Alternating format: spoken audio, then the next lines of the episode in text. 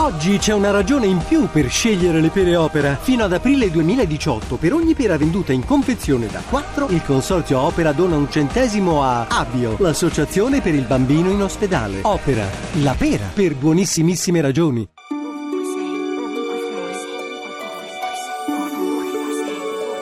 Ovunque sei.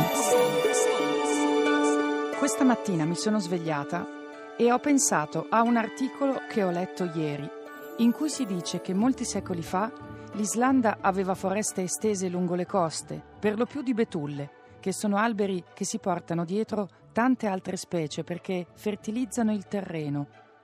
Da un'altra parte ho letto che questa pianta viene chiamata spesso signora della foresta.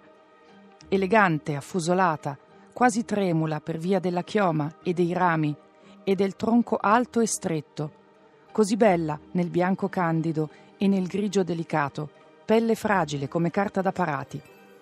Furono i vichinghi ad abbatterle tutte, una ad una, e ancora oggi, nonostante un vasto programma di rimboschimento, l'Islanda rimane un deserto, pur non avendo a che fare con la siccità. Mentre leggevo l'articolo, pensavo al tempo inversamente proporzionale che occorre a fare il vuoto e all'opposto a ricucire i lembi lacerati.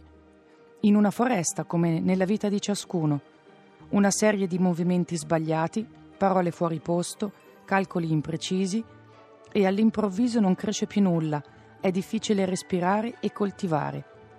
E pensavo a un ramo di betulla che ho raccolto due anni fa in un bosco non sapevo del suo potere quasi magico, eppure ricordo che sì, mi sembrò di udire la sua voce che mi esortava a portarlo con me. Radio 2, ovunque sei.